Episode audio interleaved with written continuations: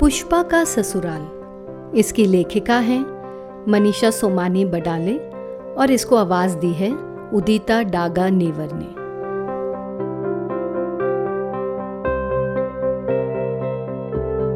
पुष्पा यानी बेबी। जी हाँ बेबी नाम से ही सब घर वाले रिश्तेदार और पूरा मोहल्ला उसे जानता था। जी हाँ पूरा मोहल्ला। अरे वो थी ही ऐसी चुलबुली, नटखट, बातूनी, सुंदर, हर काम में दक्ष, हर तरह के नृत्य में अव्वल और अपनी मासूमियत से सबको अपना बना लेने वाली। किशोर कुमार के गाने गाना बहुत पसंद था उसे। अपने समय के हर फ़िल्म स्टार के कपड़ों की नकल करना जैसे उसके धर्म और कर्म दोनों थे। देवानंद जैसी पैंट तो राजेश खन्ना जैसी शर्ट। फ़िल्म तारिकाओं के कपड़ों में कोई रुचि नहीं थी उसे। रुचि होती भी कैसे? आखिर उनके जैसे कसे हुए सूट या साड़ियाँ पहनकर भला वो चालीस की रफ्तार में साइकिल चला पाती? जी हाँ चालीस की रफ्तार। क्योंकि उससे कम रफ्तार से तो बाकी लोग साइकिल चलाते थे। और बेबी भला कैसे बाकी लोगों जैसी होती? वो तो सबसे अलग थी। अपने कपड़ों का प्रिंट किसी और के कपड़ों पर देख लिया तो तुरंत वे पोशाक गई कचरे के डिब्बे में। ऐसी थी बचपन में बेबी। माता पिता ने कभी पढ़ाई के लिए नहीं रोका, इसलिए बेबी पोस्ट ग्रेजुएशन कर सके। पढ़ने की बहुत चाह थी उसमें, कुछ नया सीखना बहुत पसंद था। फिर भले ही सिखाने वाला कोई भी हो, काम करने वाली बाई, पड़ोसी, छोटे बच्चे जिनमें कुछ नया देखा, बस सीख लिया। अब बेबी बड़ी हो गई थी, शादी के योग्य। सहेलियों ने तो उसे डराना शुरू कर दिया था। अरे, तू तो मारवाड़ी है बेबी।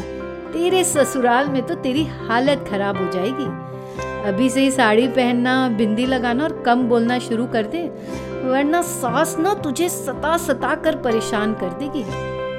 सहेलियों की रोज रोज की नसीहतों से बेबी परेशान हो गई थी। शायद थोड़ी डर भी गई थी। आखिर उन बातों को पूरी तरह झुटला भी तो नहीं सकते थे। जिस मारवाड़ी महेश्वरी समाज से वो थी, उस समय तक वे पुराने रीति रिवाजों में कुछ ज़्यादा ही बंधे थे। खैर, कई रिश्ते आए उसके लिए, पर कभी लड़का तो कभी परिवार। उसके माता पिता को बेबी की बराबरी का नहीं लगा। आखिरकार जयपुर के पास सीकर शहर के अशोक से उसकी शादी तय हो गई। अशोक ने बॉटनी में एमएससी किया था और यूपीएससी की परीक्षा उत्तीर्ण करके कांडला समुद्र तट पर संग्रोक अधिकारी यानी क्वारंटाइन ऑफिसर के पद पर कार्यरत था। बस यही बेबी को भाग गया। पढ़ा लिखा होशियार लड़का जिसके परिवार में पढ़ाई को बहुत महत्व दिया जाता था। लड़के के रूप रंग में बेबी को ज़्यादा रुचि नहीं थी। लेकिन अशोक दिखने में बहुत आकर्षक था। बस हाँ कर दी बेबी ने। उनकी तरफ़ से भी हाँ आ गई और सब लग गए शादी की तैयारियों में। और इस तरह सीकर के जाने माने परिवार की बहू बनकर आ गई बेबी। अरे बेबी नहीं, पुष्पा। जी हाँ अब बेबी कहाँ रही थी? पुष्पा हो गई थी। मन में बहुत सारी आशाओं इच्छाओं और उम्मीदों के साथ थोड़ा सा डर लेकर पुष्पा ससुराल आ गई। और उसके बाद वो हुआ जिसकी किसी को उम्मीद भी नहीं थी।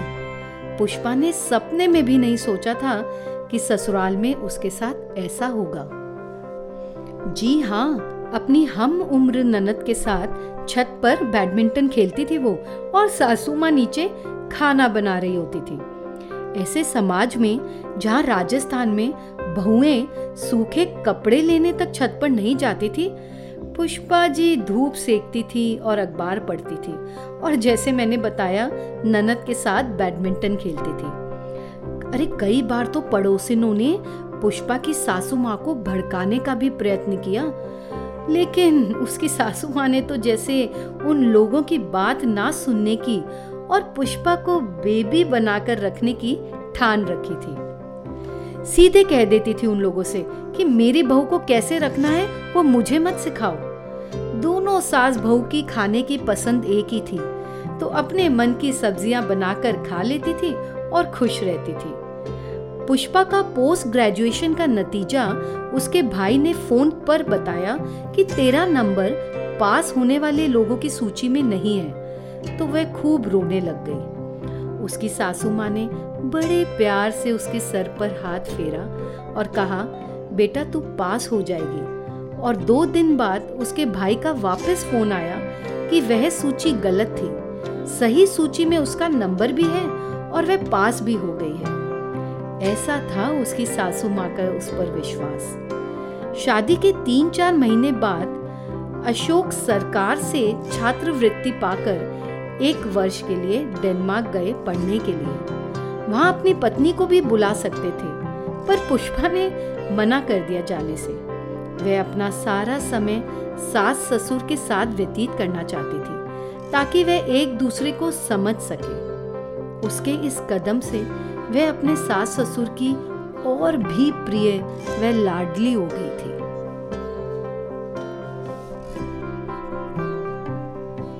वो कहते हैं ना कि समय बड़ा बलवान होता है। अभी पुष्पा की बेटी दो वर्ष की ही हुई थी कि नियति ने उससे उसकी माँ स्वरूप सास छीन ली। पुष्पा पर तो जैसे दुखों का पहाड़ ही टूट पड़ा। वो फिर माँ बनने वाली थी। ऐसी हालत में उसका सबसे बड़ा सहारा ही छिन गया। ऐसे में उसने अपने ससुर जी का नया ही रूप देखा। वो ससुर जी जो इतने अनुशासन प्रिय थे कि उनकी कही बात पत्थर की लकीर होती थी। उनकी सात संतानों में से किसी में भी हिम्मत नहीं थी कि उनके सामने बात कर पाए। उन्होंने बीड़ा उठाया पुष्पा का ख्याल रखने का। खुद अभी सदमे से निकल ही नहीं पाए थे, पर उसे सास और ससुर दोनों का प्यार दिया और सच में अपने आखिरी समय तक इतना विश्वास और प्रेम उन्हें और किसी से नहीं था जितना पुष्पा से था।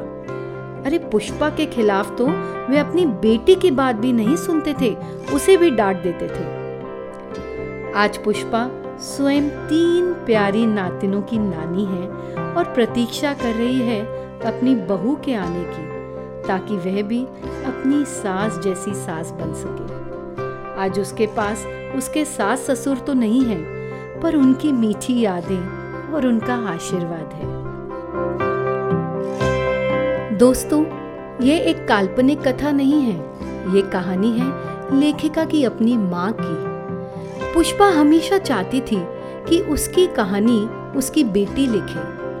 तो उन्होंने सोचा कि क्यों ना इस सुंदर मंच के ज़रिए ये बहुत सुंदर कहानी आप सबसे साझा करें। पर एक बात तो है, वो यह कि यदि हर ससुराल ऐसा होने लगे तो कोई लड़की ससुराल के नाम से ना डरे।